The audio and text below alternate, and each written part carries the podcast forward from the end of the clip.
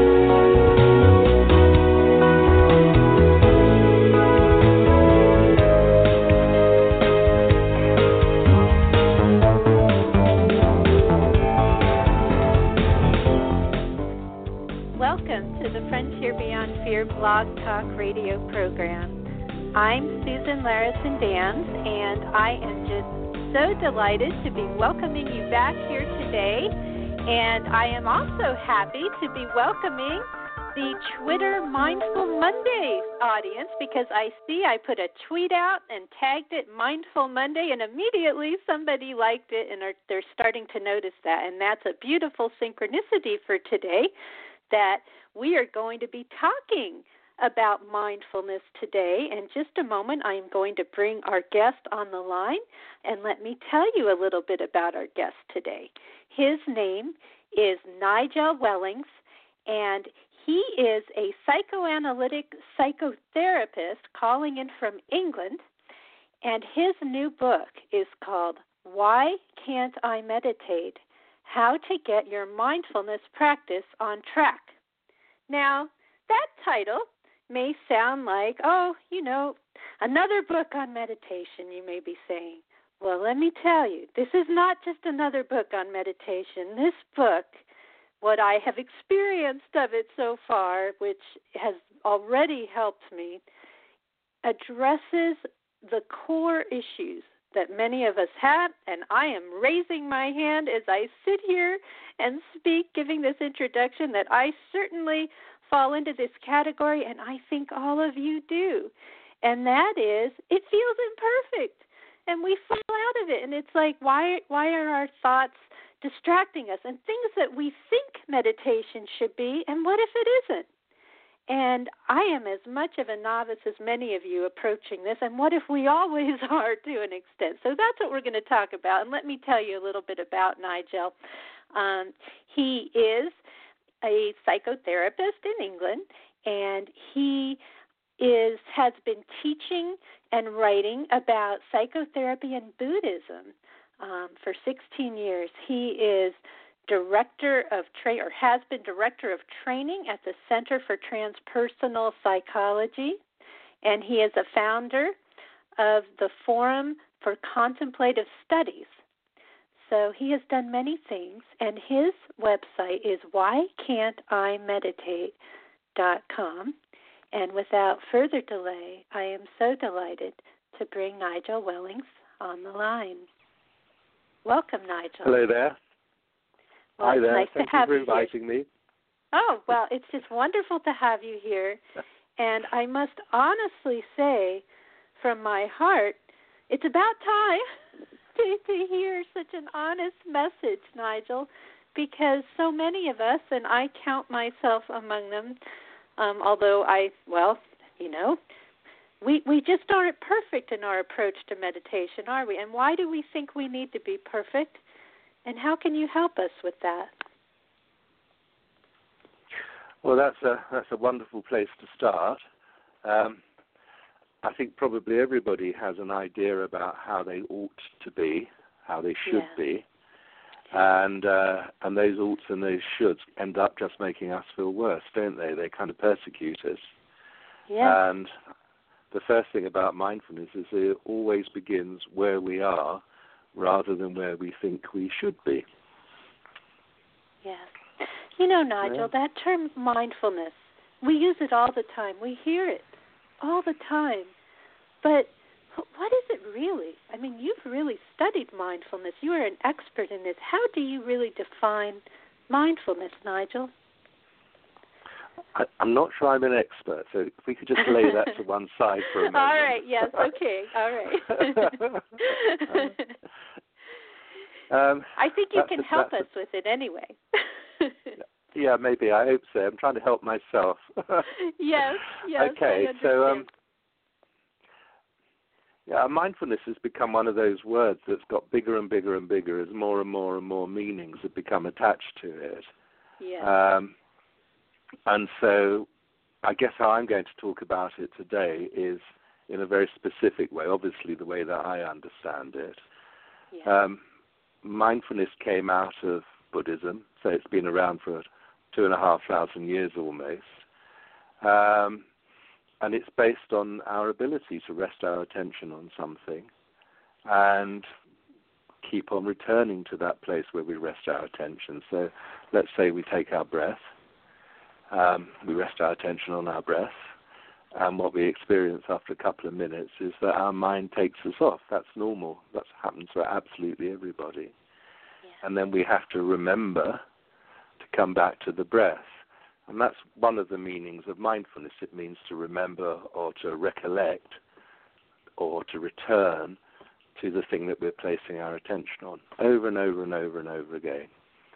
And as we do that, a couple of things happen. First of all, with the growing concentration, the mind begins to still and become a bit calmer, not necessarily every time, and not necessarily for very long. And also, we begin to get some insights into ourselves. Um, and so, maybe the first insight is how terribly difficult it is to actually keep our mind in one place and how we want to just jump up and do something different immediately. So, out of mindfulness, out of prolonged attention, grows concentration, and this gives us access to a greater sense of calm and insight. You know, it what seems it's not like... is all about making ourselves feel fabulous all of the time. That's another yes. burden we need to get rid of. Yes, you really talk about these. Um, we have these imaginary things in our heads that you know seem to I don't know. They maybe they've just been embedded there over the years. Now, as I personally and many in my audience, some of them may have been attempting to meditate or may have, you know, come and gone and have all different experiences of meditation. And I know that many of us maybe don't even really understand what it is because what I appreciate with what you say, Nigel, is that that that feeling of of becoming distracted and then coming back it's not so much that should, and I'm kind of rephrasing the way I'm understanding this because for me it's always, oh, you know, you beat yourself, you know, I should be coming, and so you just feel like you're not, you're like, oh, I'm no good at this.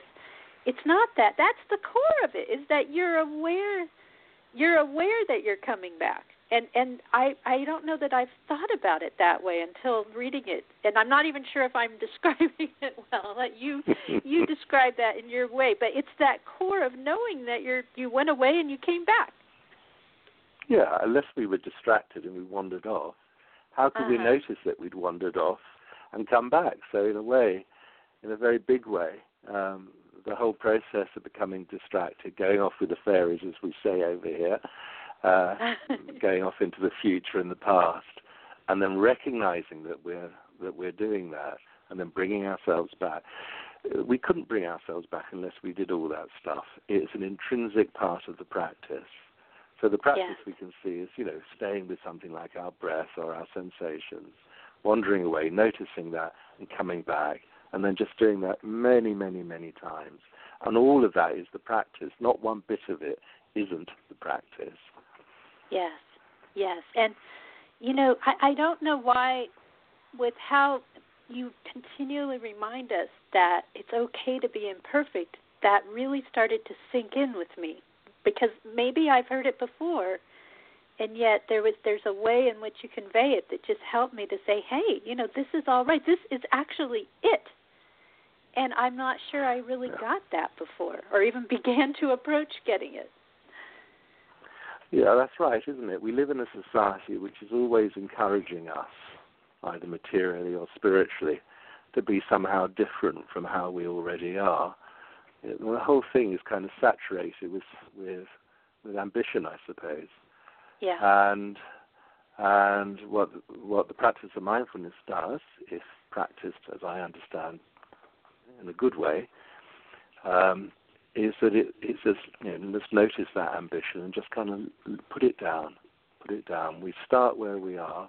If we can only be present with our, with our breath, with our sensations, with our emotions felt in our body for just one moment, and then we go off and then we come back. That's absolutely perfect because that's where we already are.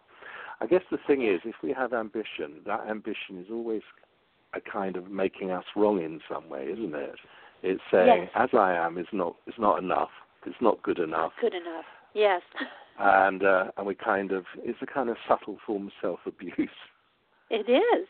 It is, and and it it quickly derails um, a practice here. And you know, I, I have a question because as I was looking at at, at what you had to say, um, I I got to thinking how in some ways I feel like I've been tricked into some of these things um, by walking, and and I I just wonder, um, although it's not quite you know finding a place to sit every day, although actually I do sit in nature more and more. It, it, it's almost as if, what about people who are walking? Um, and maybe this gets us into the logistics of meditating. I mean, does that help us? Maybe we're doing some of this already if we go for for a walk out in nature and work with our thoughts. And sometimes we're troubled, and sometimes we're not, and we just have that experience. Um, that, that's a difficult question. On our courses, we have lots of people who say, "Oh, you know, I go out every morning walking the dog." Yeah, yeah. Does that count as mindful? Yeah, it does. And and we say to them, "Well, we're not really sure." Um, uh-huh. What's going on in your mind whilst you're walking the dog? What what's going on on a, a moment-to-moment basis? Uh-huh. And what we suspect is happening is that is that the person is really, you know, that one minute they're looking at a tree, the next minute they're looking at the dog, the next minute they're thinking about their breakfast, and another dog comes along, so there's a moment of anxiety. Then they think about work. So there's just a kind of a whole series of fleeting thoughts, uh, which the person probably isn't that aware of. yeah. So, so trying to find some one thing um, to rest the mind on, to begin to to still it, when you've got so many different stimuli coming in, um, as you have when you're walking the dog, it, it, it's not really the same thing. It, it's it's not that easy. It's not Uh-huh. to say that one couldn't be mindful walking the dog. Of course you Yeah. could, but it's a Yeah. really difficult place to start.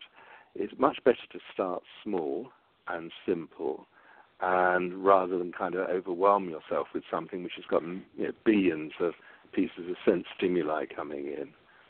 Um, you know what? I'm thinking about this now, honestly, and I have to say, I wonder if, and and I walk. There are times when I find myself in a place where there are no distractions out in nature, and I can approach this. However, in a way, it's an evasion. I mean, I'm not saying this in a judgmental way. I have to be careful because it's real easy to fall into that because I I feel sometimes like um okay, well I went for a walk, you know, and I had, you know, it can be really nice. I have very nice experiences of my walks. However, there's this feeling like I have to sit down for an hour, you know, and there's even that that um saying I I can't even quote it exactly which says, you know, if you think you can't sit down for an hour, then you need to you know, you have to double the time. And somehow that that frightens us. And yet you talk about how if you can only begin with five minutes and it's like gosh five minutes surely i can do five minutes Yeah, that's right. Yeah, it's much better to um to, to give yourself something that you're going to feel that you can manage and and some sense of oh yeah I, I managed to get to the end of that and I didn't die. so if if it's only five minutes, you know, Yeah. just sitting in your chair somewhere or in a nice spot in your house where you feel there's some kind of tranquility, maybe you've made it into kind of a special corner in some way or another. Those five minutes repeated every single day in a very simple way uh, Yeah. are the fundamental building blocks of a mindfulness practice. Whereas taking on something huge and complex with many, many different things going on in it, that really isn't going to establish much of a mindfulness habit. Um, I, I kind of want to say something about this going out in nature because so many people say it. What people don't say is, um, I went for a walk amongst coal mines or heavy in, heavy steel industry or yes. the Yes. docks Yes. because none of those places have kind of got a romantic charge to them. But Yes. actually, they would be just as good as, as a beautiful beach or a beautiful forest because what we're after is not trying to create a specific experience. yes. We're after the experience, we're trying to be present with the experience we've already got. So there's a little story there.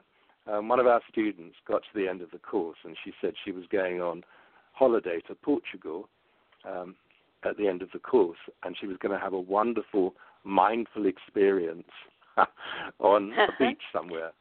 And Philippa and I, that's my wife who I teach with, we both kind of quietly laughed Uh-huh. anyway, so we uh, so off she went to have a mindful experience, and I saw her in the supermarket a couple of weeks later, and I said, "How did it go?" And she said, "Oh, it was terrible. I, I got out really early one morning, and I walked down the beach, and there was nobody there, and it was completely clear, and the sun was coming up over Africa." And I laid out my lovely thick fluffy towel and got my meditation shawl out, and I sat there ready to go. And I said, And what happened? And she said, My mind went berserk. she said, I couldn't stop thinking. I was really dissatisfied with myself. I got really upset. I got so angry with myself. Uh, in the end, I just gave up and kind of stomped off. She said, I couldn't do it. yeah. And of course, the problem there was was that she'd had an idea about what the experience of mindfulness should be.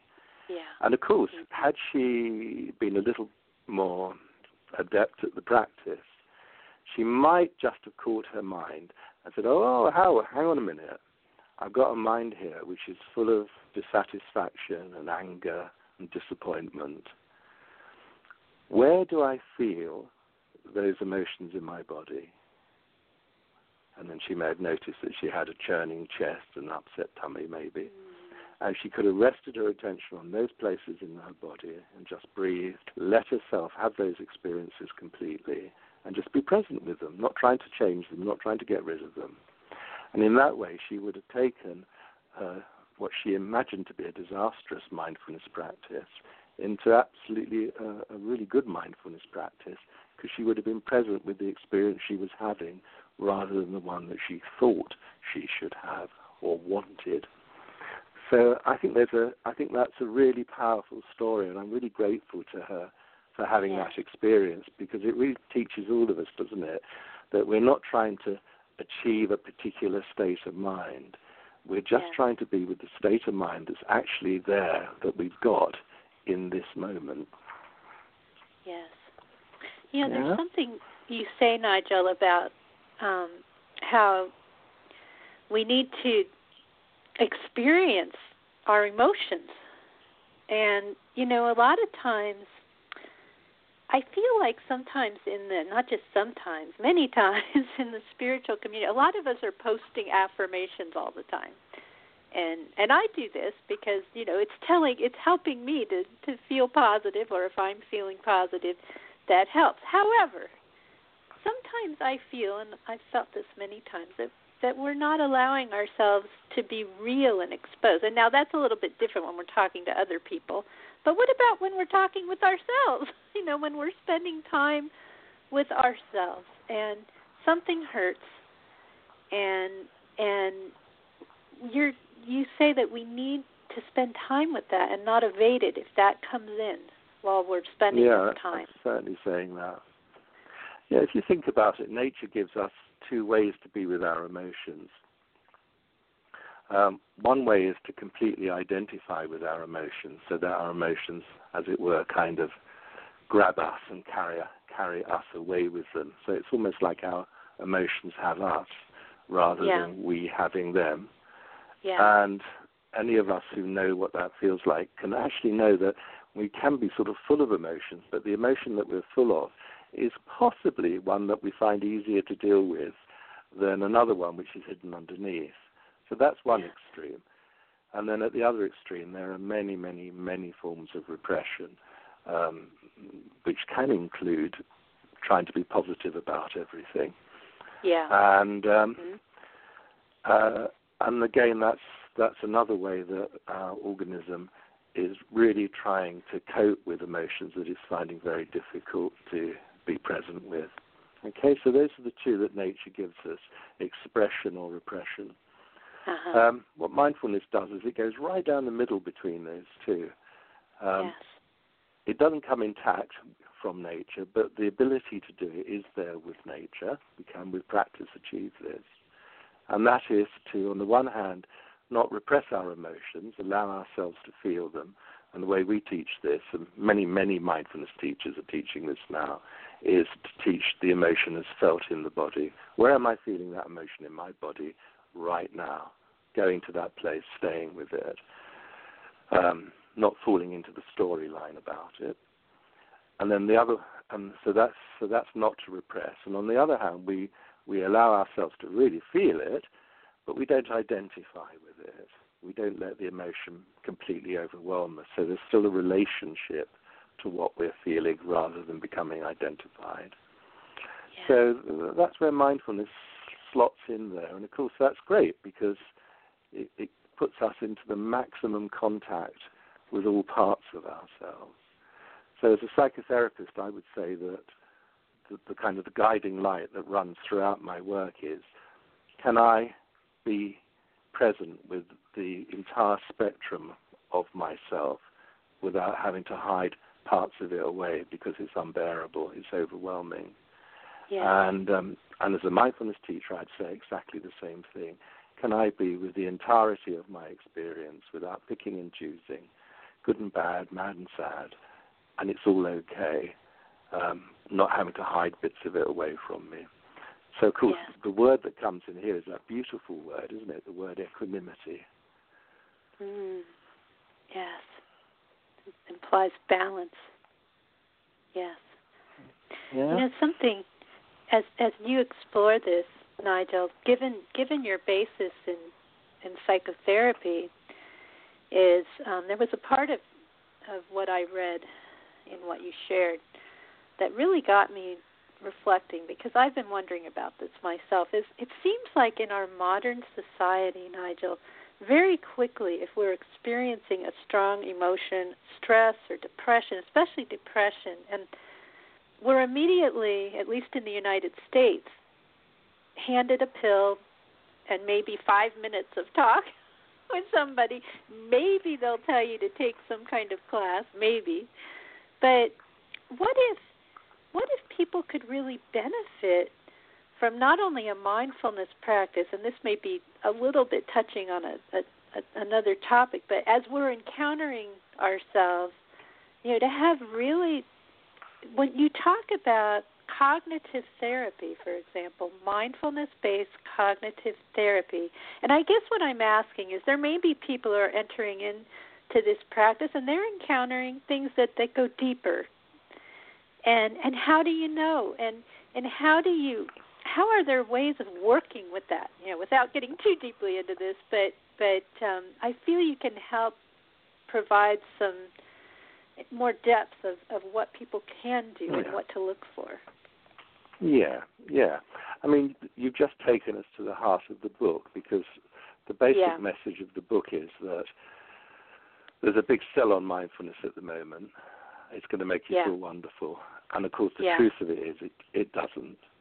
Yeah. And every single one of the um, people who contributed to the book, um, the, as, as you know, the book has got contrib- contributions from yeah. both secular and Buddhist mindfulness teachers of Yes. many different denominations. They're kind of um, they're kind of sprinkled throughout the text, um, telling their stories, giving their advice. Um, and the one thing that all of them said was that when we begin to form a relationship with ourselves, what we begin to form a relationship with isn't always comfortable because we get into touch with thoughts, with emotions, with behaviors that we don't really feel that comfortable about. And yeah. so we kind of have to make friends with ourselves. Um, so if I begin to sit regularly, you know, rather than just do a sort of one minute mindfulness thing, which kind of avoids just about everything, but if I begin to sit regularly and, and it goes from five minutes to 10, 10 to 15, and I begin to form that relationship with me, I'm going to start feeling a lot of stuff. So maybe the first thing I'm going to feel is that I don't actually feel that comfortable sitting down. Maybe I'm a kind of person who likes to run around all the time. And I suddenly uh-huh. discover that I run around all the time because I don't like the feeling of sitting still. Yeah. Um, you know, so the next minute I'm up and I've got my hand in the fridge or I'm doing the emails. Yeah. And then we yes. sit a bit longer and we begin to find that there are stories going around our head. You know, why did my best friend stop talking to me? Yeah. And then there's a whole kind of story going on with that where they're like this, they're like that, they're like this. But gradually another story comes up, well, maybe what did I do? You know, and maybe this always happens to me. And then we go a little bit deeper and we begin to touch in to feelings, I don't know, something like not feeling so confident about ourselves. Many of us have very, very, very persecutory feelings of self criticism, even self hatred. And so we begin to touch into that. So as we go down, as we go slower and slower and slower, more and more insight begins to come out of the practice about what's going on inside of us. Now, all of the teachers that I spoke to, which is a really good representation, cross representation, said this is what mindfulness is designed for. That's what it's meant for. It's not to kind of give you another fix, to Uh-huh. make you kind of, you know, on top of things as a kind of another narcissist. It's about getting into relationship with yourself at a deep level and making friends with that person you find inside.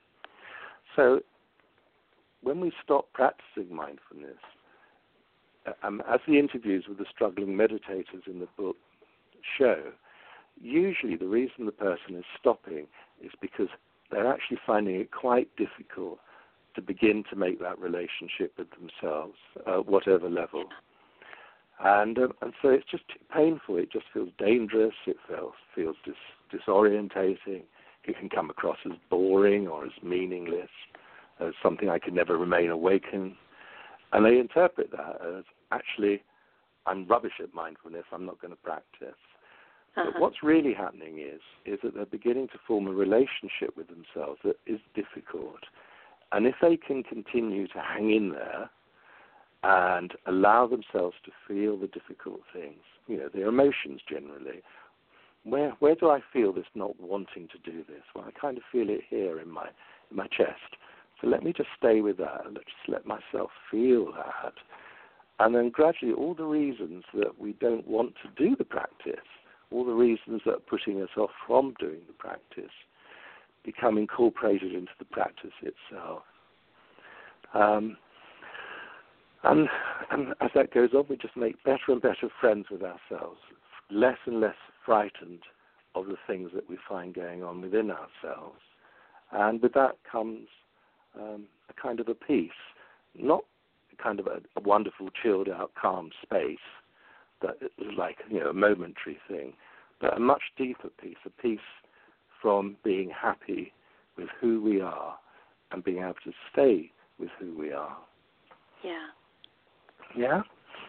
So, how does that then, when we when we become comfortable with who we are and our emotions, Nigel? How can there there can be this feeling? I think I, I can feel it.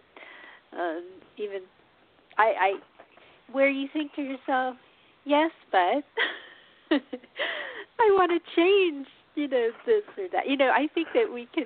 That's one of the things probably we we sit with and we struggle with that, and especially in this this new age culture. I mean, I hate to. I don't want to. I better be careful not to characterize it too much, but there can be this feeling of it's not okay. It's not okay to to fully experience that that feeling. It's not okay, and and and yet we have to get we I guess we have to turn those voices off and say it is okay. But at the same time, we want change. You know, we want to feel more peace, and and so there's just that conflict and I know I'm just capturing the same thing over but I feel it I feel that moment of of yes I'm feeling this and yet I still have that struggle of of um you know I want to feel better um I want to feel this this thing that people tell me that I can feel and and and so you have that yeah. illusion or that that that thing that you're holding out in front of you yeah yeah, I mean, it's not the new age. It's everybody, isn't it? It's every single one of us wants that. it is. Um, in um, traditionally, there there are five hindrances to the practice of Uh-huh. mindfulness, practice of calming the mind, um, and you can think of them a little bit like like the seven dwarfs, but there's only five of them. So what are they? They're um, grabby, grumpy, sleepy, jumpy, and maybe. So greedy, grabby. No, sorry, greedy, grabby, grumpy, greedy, grabby, grumpy, sleepy, jumpy, and maybe. And um, and these represent the five principal problems that we have when we sit. So the first two are wanting and not wanting. So I want to feel something and I don't want to feel something else. So that relates to what you've just said. Mm-hmm. Um, that's completely normal. Everybody does that. They don't have to be part of the new age.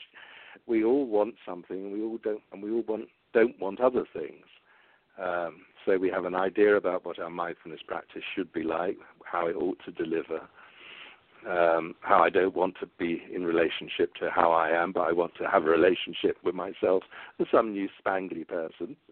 So that's wanting and not wanting. Um, uh, sleepy. I love the, the, the translation for that one. Sloth and torpor. That's kind of biblical, isn't it? It's Mm. it's it's it's that state where we just do not want to be conscious, where we don't want to be engaged, no where we don't want to feel. I just I just give me a drink. yeah it's wanting to be numb I think of that Numb out. yeah And of yeah. course- uh-huh. And then the opposite of that one is agitation.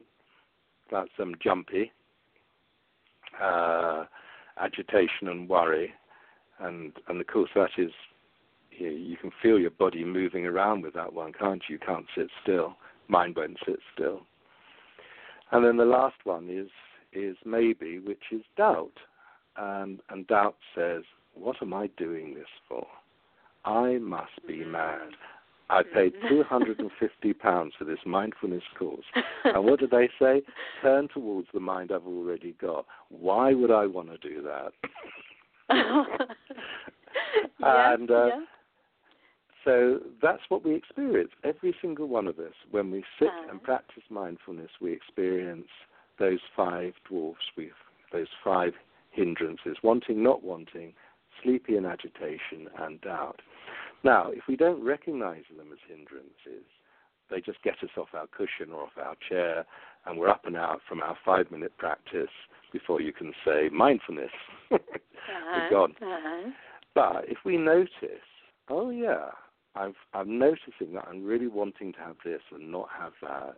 If I notice that I'm sleepy, if I notice that I'm jumpy, if I'm noticing that I'm thinking a lot about it and not really being present, doubting, then I can just incorporate that into my mindfulness practice.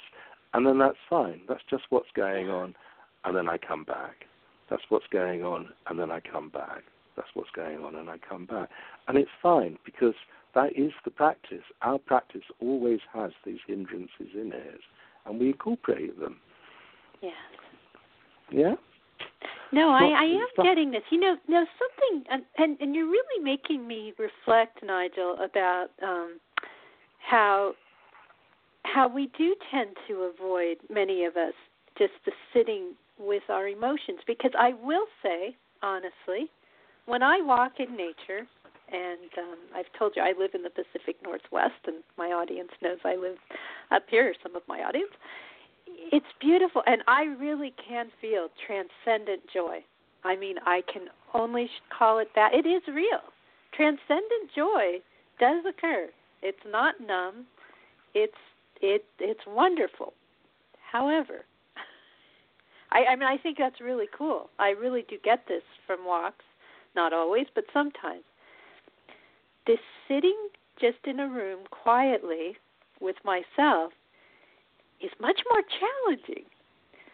And I'm beginning to think that this is really getting at the core of that. And that it doesn't mean we can't I guess what I'm trying to say, it's not like life has to be continual suffering. That's not the idea. That there and maybe you can answer this better than I can. All I know is my experience has been learning that wow, this transcendent joy is really accessible and for me through nature. Um um but you know, through meditation there's something about it that I don't understand, and I think this is true for for many of us. It's I don't totally, I I just don't get it, and maybe that's the idea: is just let us, just don't get it, just be in it. yeah, yeah. I mean, transcendent joy is another transient yes. emotion, isn't it? It's yeah, like transcendent it rage or transcendent envy or transcendent um, wicked sense of humor. It's it's a passing emotional state, it and is. and and some emotional states we want, grabby, and some emotional states we don't want, grumpy. and but from what we're talking about here, what we're saying is it's not really what the state is; it's our relationship to it. So, um, so if we can really experience the transcendent state, uh, then that would be great. Now, one of the things about good experiences, which I think is a really interesting thing, particularly as a psychotherapist, is yes. that many of us actually find it very difficult to be present with good experiences. We want them all the mm. time. We spend a lot of time and energy and money trying to achieve them. But actually, when we get something good happening, uh, we can't actually slow down sufficiently to allow ourselves to feel it fully. So you know, so this, so maybe I'm not saying this is true of you, but maybe of me. I'm walking my dog in the morning in the woods near here. It's lovely. It's beautiful at the moment. Um, I get really excited about the walk, and there's a very strong, beautiful experience that comes from the walk. Um, and I'm already thinking about telling my wife about it or wondering how long I can hang on to it when my first patient arrives. oh, yes, yes. so I'm yes. not really present. Now, um, now that's interesting. That's incredibly interesting to me. Yes. Because it tells me that irrespective whether the, the, the experience is so-called good or bad, the important thing is my relationship to it. Am I actually experiencing it fully or not? Yes, yes. Yeah. Do you have? I've heard this concept, and I'm not sure I understand what it means, but fragmentation, where when you feel joy, it fragments rapidly. I mean, and it becomes, or maybe I'm not explaining that well, but just um, it, it seems like that's kind of an approach to it. it it's wonderful, it, but it it it it can be fleeting, I guess. Um, but but I, I I see what you're saying though. I mean, I think that and and you know this hour is going to go by so fast because this is such a such an interesting topic. But um there is such depth to this. I mean, if anything can be conveyed here, it's that there this is not just just some simple thing. I mean, it it really has the whole idea and the entire practice has incredible depth, and I think we are losing sight of that and we need yes, to learn so that and accept it. so and accept I. it. Yeah. So in the in yeah, that's yeah, go ahead. No, no, you go ahead. Well, I was just going to say, in the time we have left, I really want to um, address that. You know, um, and and actually, two words we haven't really talked too much about is kindness and compassion because you spend a, yes. you spend time with that how both with ourselves and how this can radiate outwards too mm. um, and i want mm. to touch upon that because it's important mm. yes it is we haven't used the words kindness and compassion i don't think at all actually but yeah, the whole yeah. conversation has been permeated with kindness and compassion hasn't it because we've has. constantly said we've constantly said we have to accept ourselves as we find ourselves in this moment and not persecute ourselves with yes. trying to create a different experience, trying to be a different person. Now, if that isn't kind, if that yes. doesn't express compassion, I don't know what does. Yes. Yes, and there's been laughter. You make me want to laugh. You know, I, I don't know why, and in a good way. Um, I I was also thinking. I don't know. This may seem a non sequitur thing to bring in here. Um, when you talk about humor and and what it can be like to be bumbling around sometimes, I, I think of Kung Fu Panda. I know that may seem a strange thing to bring up, but there's something about those movies. If you, people have kids, they actually don't even need to have kids. We can admit watching these things, and I don't know if you've seen it, but it's just kind of that feeling of imperfection, and yeah. and you know you've got these these um, teachers who are repeating over and over inner peace, inner peace, and you know then then there's this bumbling around, and and it there's something about humor, Nigel. Humor. It it helps. It helps a lot. Yeah, it really does. I mean, I, I I mean, I have quite a wicked sense of humour, and and uh, and for me, that that is the lifesaver because it stops it becoming pompous. It keeps yeah. it human, and yeah. and and it and it says very very clearly we're all in exactly the same hole together. yes. Um, we're all struggling with exactly the same things. Um, there's not one of us really who's you know, on top of all of this stuff. Uh, and again, so the humour, I mean, I can, it's not really a, a non-connection because you're right. Humour and kindness go very close together. I mean, they could yes. go, they could come out as cruelty, I suppose. But the humour that I'm talking about, that you're talking about, is absolutely full of kindness. That's right. Not sardonic. It's not sardonic humor. It's it's compassionate humor. Yeah, that's right. That's right. Yeah. Yeah, That's right. Exactly. It's, it's the ability to laugh at oneself and say, "Oh yeah. my God, I've been sitting here for half an hour. I've done nothing but work out the dinner, and yeah. uh, and that's okay. That's perfectly okay. There we go again. Never mind." Yeah. Yeah, and, and then, you know, I get this feeling. not be put and off. Actually, yeah, like even if you stumble into something, and it can feel that way. I use that term exact very precisely. It's like like oh my gosh, you know, like I talk about my walks or um, I've toyed with yoga a little bit, and there's a meditation aspect, and I'm a total beginner, let me tell you. Um, but see, there you go. we all are. Um, but there have been times. It's like you just kind of stumble into something, and it, it's like, wow, you know, what was that? And mm. and even that you can have humor about because mm. I, it, it just the whole experience is is somewhat magical and imperfect at the same time. Yeah, absolutely. We we we sit down on our on our meditation seat and we go fast asleep, and yeah. uh, and that's not that important. What's important is that we stay on that seat until mm-hmm. the time that we said we were going to get up, and then we sit down the next day because we're not kind of beating ourselves up for the experience we have. You know, I've been doing this for a very long time. Um, yes. I started teaching mindfulness to psychotherapy students, I think, in '98. But yeah. my own experience of practicing, trying to practice this, goes back to my early 20s. Um, I'm 62 now, and uh, and one of the things I think the the one thing that's really come out of it for me is the abandoning of any ambition about the experience I'm having. Yeah. It's just really, really about sitting down and whatever happens, whatever experience occurs, whatever Nigel I find, that's okay. Um, and I think until we kind of get to that place, we're very, very vulnerable in our practice to thinking yeah. it should be a certain kind of way, and then when it's not, then we've done something wrong. Um, that really has disappeared. I think, and I, there's a there's a great freedom in that, and a lot of that comes from humour and kindness. There's, you know, it just gets you off the hook. Yes, yes. Well, I can Yeah. vouch for. I mean, you tend not to do it. I mean, you just think, oh, you know, I don't know how to do this, or maybe you haven't had a course. You know, here's someone.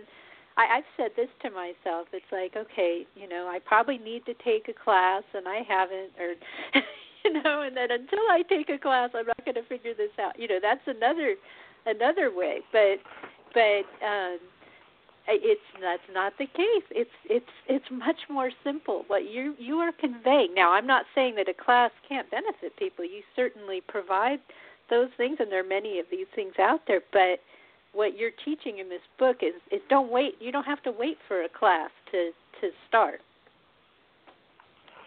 No, you don't have to wait for a class. Um, but the good thing about a class is that you find yourself in a community of people just the same as you.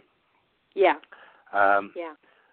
I think one of the great weaknesses in the mindfulness movement, um, certainly in England, I don't quite know how it is in the States, is that there's no culture of the follow up post course.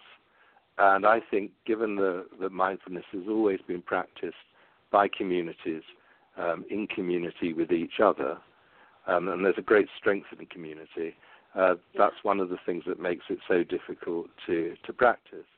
I, am going to. This is the thing I'm writing about at the moment. Uh-huh. This our culture of doing things in isolation. Um, you know, we we go to the yoga class whilst we're practicing yoga, but as soon as we stop, we stop going to the class. Well, that's yeah. really a pity because actually everybody stops practicing yoga. Everyone stops practicing mindfulness at some point. And if you've got a whole load of other people around you who know the experience of stopping and also starting again, then they can hold you during that period when it, when it's when it's proving difficult. So I would say yes, of course you can learn mindfulness from a book, um, but what you can't learn is all the kind of the tricks which somebody right. who's been practicing it for a long time knows because they've sat with their own mind. Nor yeah. can you get the the um, support of a community of practitioners who are all struggling in exactly the same way as you. When we do our courses here in England, uh, one of the things that I think is very, very powerful for the people who participate is that they're all sitting there quietly at the beginning of the course thinking they're going to get the medal for the worst meditator in the universe. and then um, and then you know we get to the end of the first practice and we say turn around and just talk a little bit in a non-judgmental way about what you experienced during that practice. And they suddenly find that the room is is full of people competing for that worst meditator oh medal, and they're not going to get it. uh huh. Uh-huh. And uh, and I think you know again there's a, there's a huge kindness in there, isn't there? We're we're not alone. We're all struggling exactly the same way, um, yeah. and that comes out of practicing in a community. Yeah. You know what I can say when you ask about what it's like in the U.S. Well, I know that there are a lot of people struggling in the U.S. right now, and one of the first things they might say is, "I can't afford a class right now." And they're, you know, especially people home during the day listening live um, actually, in the Pacific Northwest, there's a giant layoff going on. Without, you know, many people at a big um, at Intel, big company here, and you know, some people may already be. Well, they're not home yet, but some will be. So I will say it's a mix. It's like some people may feel like, oh, they'd love to do it, but they can't. Um, and then there's also those who can and the existence here in the United States can feel isolating. I feel that way. I think that um you know another area that and this is a big topic at the end but but also you know if you're for example with a spouse who's not into it you know or or or that can be challenging sometimes or with a partner um or even if you hmm. are you may be with someone who goes about things a different way you know or seems more perfect or something. See, there's another whole area where um, you know maybe you feel like you're you're less perfect than the person you're with in that way, and that of course plays into we don't need to be perfect, and that's just an illusion. So anyway, there are just so many ways of looking at it, but ultimately, I feel there is a lot of isolation and not follow up here. That's been my yeah, observation. That's that's interesting. And I mean, one of the things you're kind of touching on here, and again, this is another big subject right at it, the end. It is. Yeah, I may need to bring you in again. We're talking about the commercialization, aren't we?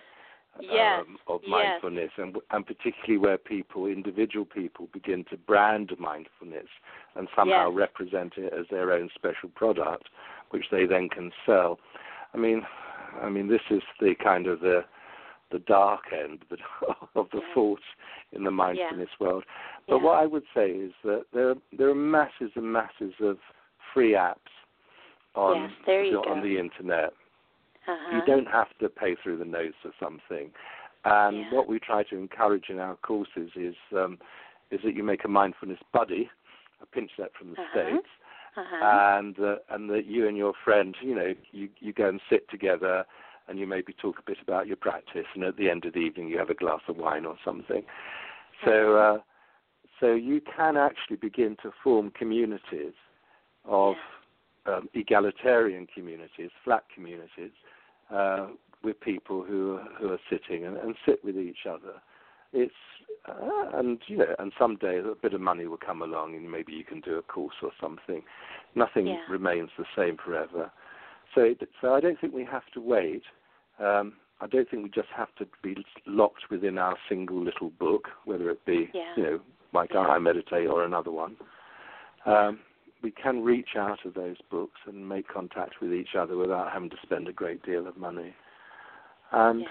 I personally would be a little bit suspicious about the about the um, the branding of mindfulness and all that kind of stuff. Yeah. Mindfulness Well, doesn't you come out of that background. It comes out of a background of generosity. Yes, and you know what, Nigel? That touching upon that here at the end is it does it has made people a little bit jaded, hasn't it? Because there can be doubt that oh, you know, it's not even worth it. You know, there people maybe have been burned by by something where they spent all this money on on something and and it it was branded as you say it was the dark side and yet there is a bright side to it and hopefully um, something when I when I hear you speak is I'm hopeful that this sense of community can be international. I'm sitting here in the Pacific Northwest, and yet I feel I can continue to learn from you. You know, you have a website. well, we learn from each other all the a time, don't we? yeah, yeah, and you know what are we doing right now in in sharing and and in fact maybe now is a good time to to remind people you do have a website out there too and there can be this feeling of you're not you're not alone that that and maybe there are ways to connect with people without being physically in the same place um that yeah, are of course there practicing are. Yeah. What I'd say about people who get jaded, I mean, that really is where the whole book starts, isn't it? This Yeah. is a book for people Yeah. who've, who've been practicing mindfulness and then they've stopped, but they want to start again. yeah And uh, and I think we all stop, and it's so easy to kind of find fault with ourselves or or find fault with the practice. But you know, the message of the book is that that those emotions, those thoughts, are actually the very thing that we turn towards and befriend inside of ourselves, and we stay present with them, and we can, you know, we can feel the entire spectrum of stuff that goes on within us. That's what we, that's what the whole practice is about. Yes, yes, yes. Well, I really do um, hope that that people will will take the opportunity to to make a beginning, and we may actually be talking to some people who haven't become jaded, who just don't really know much about it. And and I think something else that's important is it's not just Buddhist. I know that that you, I mean, that like your book very much addresses that this this practice of mindfulness is independent of your spiritual path, um, or if, if you consider yourself non-religious, or you have a religion. You could be a conservative and still, um, and there are many um, in the culture of the U.S. listening to Blog Talk Radio and even this show. There are people who may say, "Hey, you know, meditation." Um, um, is not something in the realm of my religion and yet that's Mhm. not what we're talking about. Mindfulness is not a, associated with with a religion. Yeah, the book is written um, for Buddhists, practicing Buddhist because mindfulness does come out of the Buddhist Yeah. tradition. I, I'm a Yeah. bit of an academic, so for me it's important to name my sources. Absolutely. Uh, but of course, but of course, it's also practiced now within an entirely secular um, context, and Right. in that secular context, people from other religious faiths um, do practice it without any conflict. Um, I think what I'd say is that it doesn't really matter whether we're a Buddhist or a Muslim or a Jew or a Christian or a, someone who w- worships fire. Can't say that as an adjective. Um, uh,